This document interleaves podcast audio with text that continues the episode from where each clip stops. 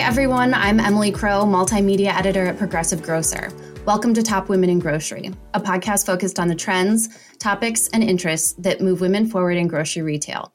We're spotlighting extraordinary women in the grocery industry who have had successful careers and interesting lives, and who are also making a positive impact in their workplaces and in their communities. Today, we're talking to Jordan Schenk from Flashfood. She was recently elevated to the role of Chief Customer Officer at the company and has hit the ground running in her new position.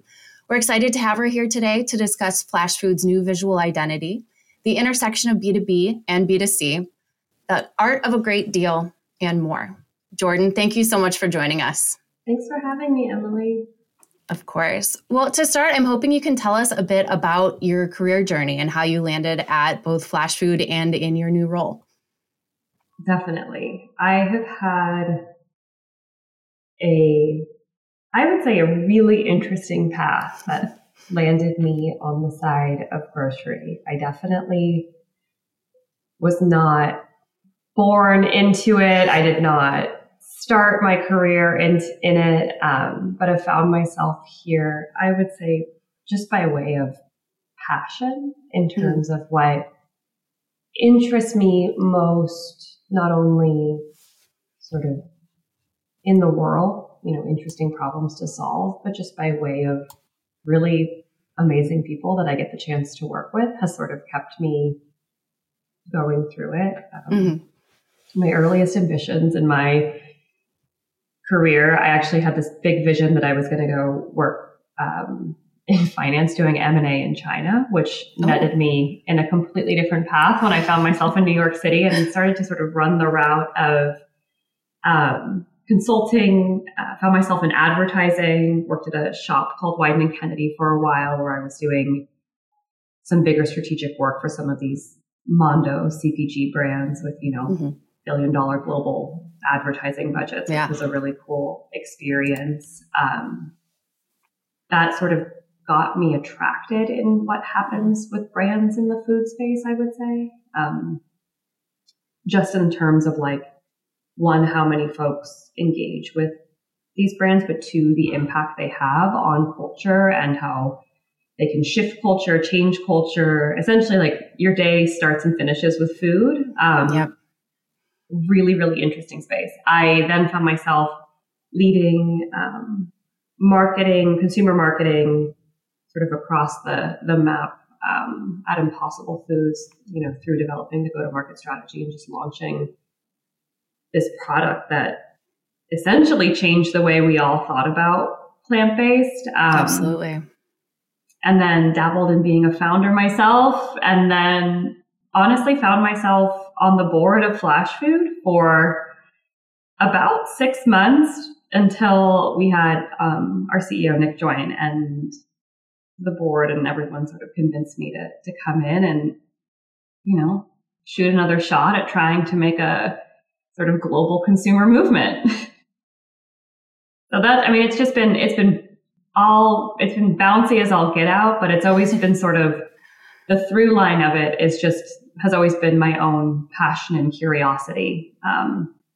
That's what I feel is the connectedness. Output and space may be different. Right. Yeah. There's definitely plenty of that to look for in the food industry. Yeah. Well, you recently took on the newly created role of Chief Customer Officer at Flashfood. What will that position entail and what do you hope to accomplish? Yeah. So the way that we think about customer at Flashfood is twofold. We have what we call our shoppers, which are our consumers. There's a consumer-facing marketplace. We also have our retailers, which, are the folks that are bringing in our product, putting food on the platform, sharing our stories, sharing mutual goals of eliminating food waste. And that's sort of the gamut of my core customers, if you will. So what I do at the organization, sort of spans that entire experience from the insights that we mine to the campaigns we put forward to the comms, the government relations, and I would say even, the customer success side of it that runs all through it. It's truly having that entire ecosystem exist together. And so there's a lot of exciting things going on at any given point. I would say my team in and of itself holds the sort of voice and spirit of our customers within the work they do. Great. And what does it mean to have that sort of customer-centric role within a company that provides solutions to the retail industry? Like you said, the customer is twofold for you, so it must be interesting how that all is interconnected. Yeah. Well, I think for me, philosophically, I've always looked at like B2B versus B2C as in some ways one and of the same, because we're all customers, we're all shoppers of brands at the end of the day. And I think if I think back even to my time at Impossible, strategically we weren't there. There's messaging that's nuanced, but I would sort of call it the position and the brand, the sentiment, the feel, the experience is consistent between the two. And I think you were looking for, I mean, that's the philosophical way that I look at it.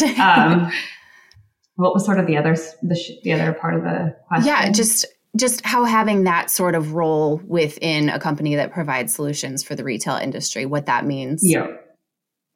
So that, I mean, specifically, there's one side of it where when I'm having conversations with our retail partners, there's the piece where I know the data and the behavior that we're going to see and expect from our customers. And I think something, you know, more recently that's been really exciting to find out as we've sort of matched our data with that of data that we found in spaces like Numerator is that we can actually see, you know, when a retailer takes on Flashfood, not only is it an amazing solution for your shrink, for waste, for your sustainability goals, it's actually a traffic driver. So what we were able to find in sort of matching that without, you know, data that's not just our own stated data is that for retailers that bring us in customers that have either never shopped or infrequently shopped are now returning to the store 1.2 times more a month. And I think that's been just, I mean, we sort of came to that insight end of year last year. And that, again, there's that connectedness where I'm understanding consumer behavior, but it's actually translates into what could potentially drive results in ways that retailers can think about solutions like us in a different way, where it's this amazing benefit on one side of it, but it's also like, I don't know what advertising campaign can say that's the result that you're going to see when you bring it in. And so I think that's what's really cool about having it all in one place for the team. And I would say for myself as well, is that we're thinking about it on both sides. And that's really how you have to think about solving this. I mean, we're expecting a new behavior, new infrastructure on the retailer side. It's the same thing for the customer. And if you're not drawing that connection, you're not sort of moving it forward in a much more in sync way. Yeah, absolutely. And you also recently led Flashfood through the launch of a new brand visual identity. I'm curious what you can tell us about that process and the goals behind that refresh. Yeah, so that was it was like my day one sort of, I would say, task or briefing was that there was a couple things that needed to happen. One, the visual identity needed to sort of take space in a more contemporary way, and also a way visually that's on par with how we want products and goods to show up in retail. The other part of it was, how do we position the company for that exponential growth? Because as we're seeing consumer trends around, you know, leading with things around sustainability or climate impact are important, but they're not necessarily driving the sale, right? Like it's when you start to get further down the chain, it helps with loyalty, it helps with repeat, it helps with sort of middle funnel work that needs to be done. The rebrand in and of itself was one of the faster rebrands I've done. And I would also say shoestring. I'll add that now, which I, in all honesty, prefer things to move quick, to focus on what's important in terms of what you invest in. I often think that you can pull together some really interesting creativity with constraints. So we did all of that work to reposition it and then move forward with bringing in an external agency to redo the creative refresh. We actually did the strategy, I would say, partially in-house. We worked with an amazing brand strategist by the name of Stephen Ebert, who just understands, I would say, the heart and soul, sort of these transformative moments that businesses go through to ultimately tee up the work with an agency we work with named Porter Rocha. And we just, I mean, we had to stay relatively tight to deadlines to make it happen. And I think what was, you know, really beautiful in the process where you are selecting the agency, we really focused on, we had amazing talent that came forward, and we just really focused on sort of that, I would almost say, like, a personal connection to the creative groups.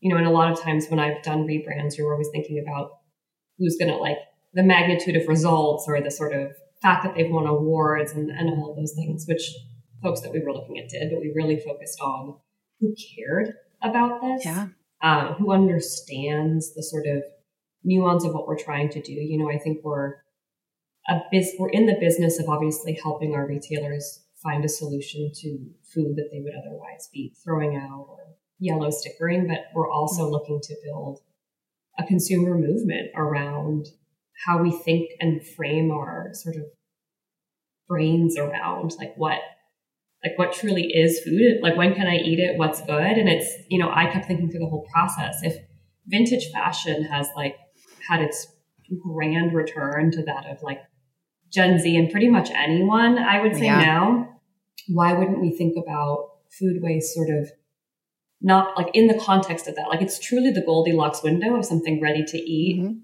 and priced perfectly. Right. That just feels, like, interesting and special in the same way that we're sort of seeing some of these other circular trends emerge. So we ran with it, and we knew in the positioning that we wanted the business to bring this levity and this feeling of excitement and play and joy, because that's what we bring into our retailers. You know, our marketplace is a portal for them to take something that's often like not seen as positive and transform it into something that's interesting and exciting. And we were seeing on platform, you know, people buying 10 pounds of peppers for no foreseeable reason, but then they would convert it into pepper jam and go to their local church and hand out all of their pepper jam that they happened to get to make. Or you'd hear stories of people who wanted to host a birthday party and they thought they could only buy one pie, but they were able to buy 5 pies for the price of 1. So they were able to invite more friends, and, like, that levity that happens in our experience, that sense of abundance is just, it's so beautiful. And that, I know that our retailers want to tell those stories. I know that customers are interested. Like, that's a TikTok video waiting to happen. So, like, how do we just create something that sparks that? And that was sort of really the brief and goal. And I think I've been just really proud to see sort of the shape of that come to life. Great. I love that. Well, you and I talked about a bit previously, and you also mentioned how Flashfood sits at the intersection of business to business and business to consumer, because your clients or your customers are two different people, basically. How did that factor into the new visual identity, and how do you navigate the differences between those two segments? Definitely. I think the visual identity in and of itself, we wanted... There's definitely, I would say, there's the wrapper of, like, how do we make this, you know, templatized and professional on one end of it. And then there's the other side of it, which is, like, how crazy can we go on TikTok and Instagram? So much of the identity is actually very intentional and you'll see it come to life. And, like, on the consumer end, we're very UGC led. We're very focused on showing our consumers. We're actually very focused on showing our retailers too, and telling those stories in a raw way. Our identity, we knew, would stretch for that. In the same way that, you know, we were just at FMI last week and we had this sort of gorgeous promotional booth that was running, you know, information with stats. It looked incredibly clean. It looked, you know, well polished. And so I think visually we can flex it. The biggest differences that we see just come down to messaging. And when we think about what sort of value propositions hit where, I think what's always been interesting in any value prop is that flash food, whether you're talking B2B or B2C, sort of hits the win-win-win. It's just different pieces that go into it. Like, right. It's a win for your business. It's a win for your brand image. It's a win for your sustainability goals. Mm. For customers, it's a win for your wallet. It's a win for your image and what you can share out in the world. And it's a win because you're doing something great for your community, for your planet, but you didn't really have to think about it that hard because we were here to help you. So there's a lot of mirroring in that, and it's just backfilling it with various statistics. I do think creatively, and this is again, more to come as we bring more out in terms of some of our B2B campaigns, that creativity is not limited to either side. Yeah. I think what oftentimes happens on the B2B side is we're like, save the creativity for the consumers. Right. Just do the bare bones and make it simple. That's not the business that we're in at all. So we came out of the conference last week, and I was immediately thinking, like, if I had the booth next year, I would have that run as a pop-up. Like, yes, we would sell, but like, what interesting musical artist could I have? Like, come, like, how can I make this feel like how, you know, we would sort of, and again, in the consumer goods space, you get a little bit flashier, but how do I get inspired by some of those folks that are creating those experiences for people that are sort of on either side? Because again, like, we're all customers. We all know, some of us like to wear Nike. Some of us wear, On, like, we all consume brands. Like, so that's, again, there's much more to be developed there, but I'm actually excited to see, I'm very excited to see the creativity that we'll bring to some more of those industry centric things. Cause that's the stuff that actually gets me excited. I'm like, how can I make you leave this moment or like see this piece of creative on LinkedIn that you're like, wow, that actually stood out versus like, you're just running your sort of usual stats around selling or retention, what have you, which we would absolutely do. But there's there's a lot of ways to play. Right. There can be more to it. I think that's something I hear a lot is that we are all consumers. So we like to be sold to just as a consumer would, even if we're on the B2B side. I think that's really interesting. Great. Well, something else that you mentioned earlier, in terms of, vintage being back and everything. One aspect of Flash Foods' value proposition for consumers is the ability to get a great deal.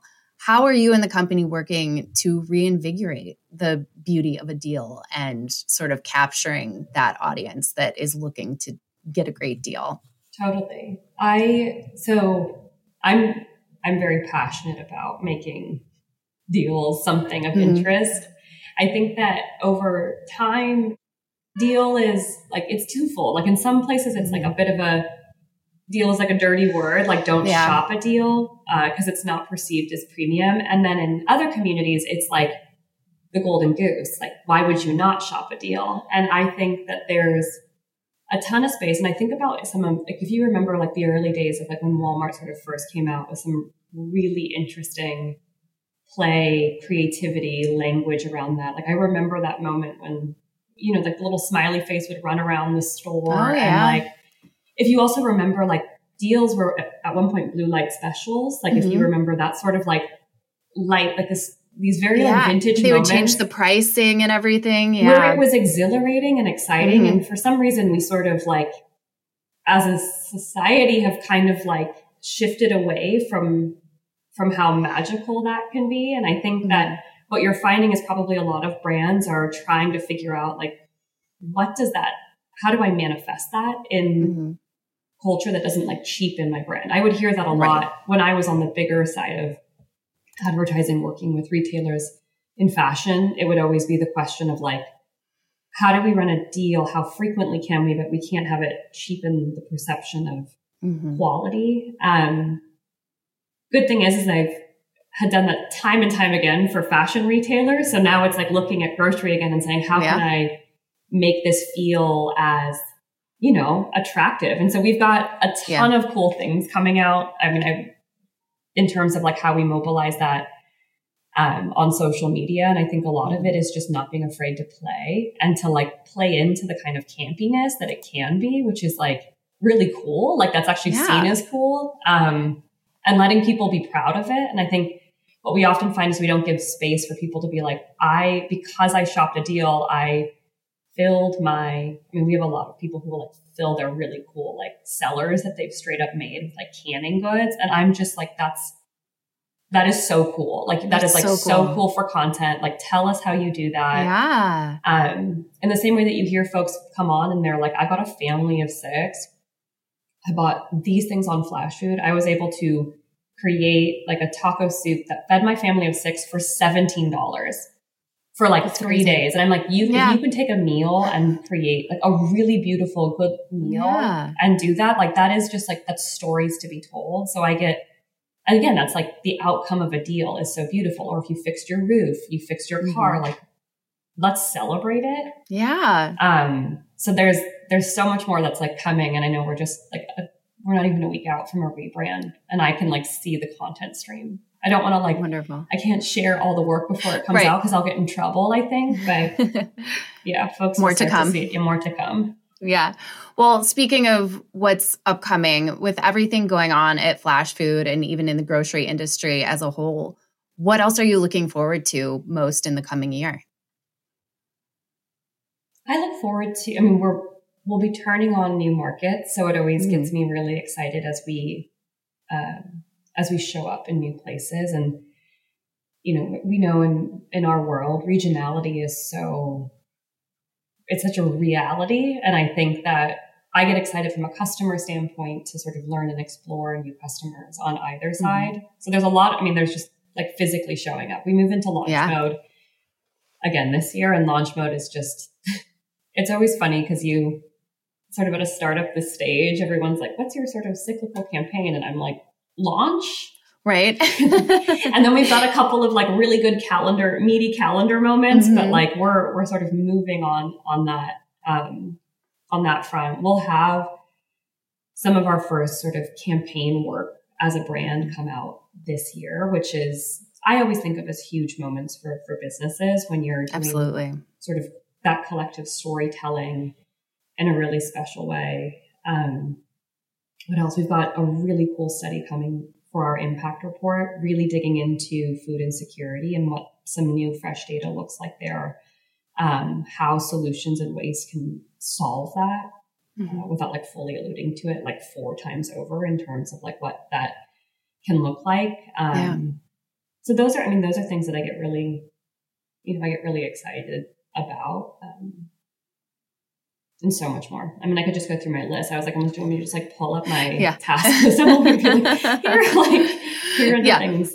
We have a lot of, and then I would say the other part of it is we're doing some really cool stuff around our product itself this year. And something that also sits within my organization is sort of the design and UX side of our product. So we're looking at that, studying that in new ways, and hopefully coming forward with some really special rollouts to just make that customer experience on the tech side so much richer on both products. Yeah. Very cool. So more to come. More to come. I immediately changed my Slack status to be like back in building because I was traveling for 2 weeks, and it's just like this constant mode of building and creating. And it's, for me, it's the most fun place to be. It's also scary. I think for some, it's like completely ambiguous, and you're sort of like making all of this out of like seemingly nothing that's there, but it's just, that's what I love. And I think that, talk to me in like 24 months and ask me how tired I am by the end of this. But that's the fun part. And I think people feel it. I was excited coming out of last week with the rebrand. People were like, whoa, like, that's a totally different feel. Yeah. And I'm like, just wait. Well, it sounds like you're in the right place as far as all of the new things happening and your excitement for it. That's amazing. Yeah. Well, finally, I'm hoping you can share some advice with other women out there looking to sort of climb the corporate ladder or get ahead in their careers. You've been, you know, in lots of different iterations of your career. So I'm just curious what you can share. Yeah, I think that the biggest thing for me has always been, how do I let my passion drive mm-hmm.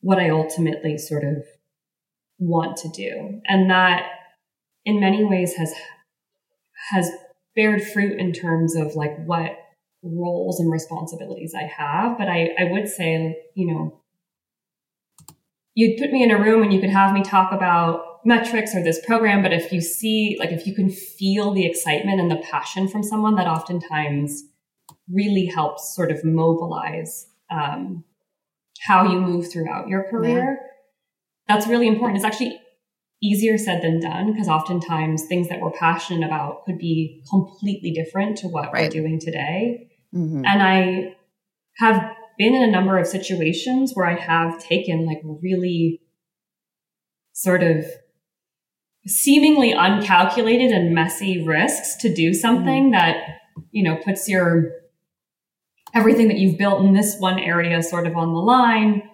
or like you have to network into this whole other area. Yeah. And I've been in a lot of those situations where it's like the first wave is like fear, but then as I've sort of moved through it, it actually creates that like really special flywheel of like getting to a point where you're deeply passionate about what you're doing. You're in a really amazing role, whether it's leadership or as a contributor. You feel like that role is not going to burn you out because you're so passionate about what you're doing yeah. that it just continues to fuel it. And I think that's what's been helpful. And I think I told you before we chatted, like I've had the benefit of context switching. And I think context yeah. switching, you know, I've been on the advertiser side, right? Mm-hmm. Like big giant thinking. I've been on the sort of, call it venture consultative, like side. I went in and launched a CPG. I went in and started my own business. I came right. back onto the tech service side, mm-hmm. Which again, like if you put it all in that sort of isolation, seems completely chaotic, but when it manifests, it's in service of each other, and it's always finding yeah. that way to do it. So I think it's important to do that. At least it's been important for my journey, and it's helped me sort of get to where I am. And yeah. As my team would tell you, they're always, this is to me like, Jordan's best in a crisis because she's just like cool as a cucumber. And I was like, it's yeah. because I've literally seen it all from all sides of it. Yeah. And what I've always seen is that, you know, the sort of good outcome always wins in the sort of mm-hmm. face of like a challenge or fear. It's just about sort of the energy you put into it.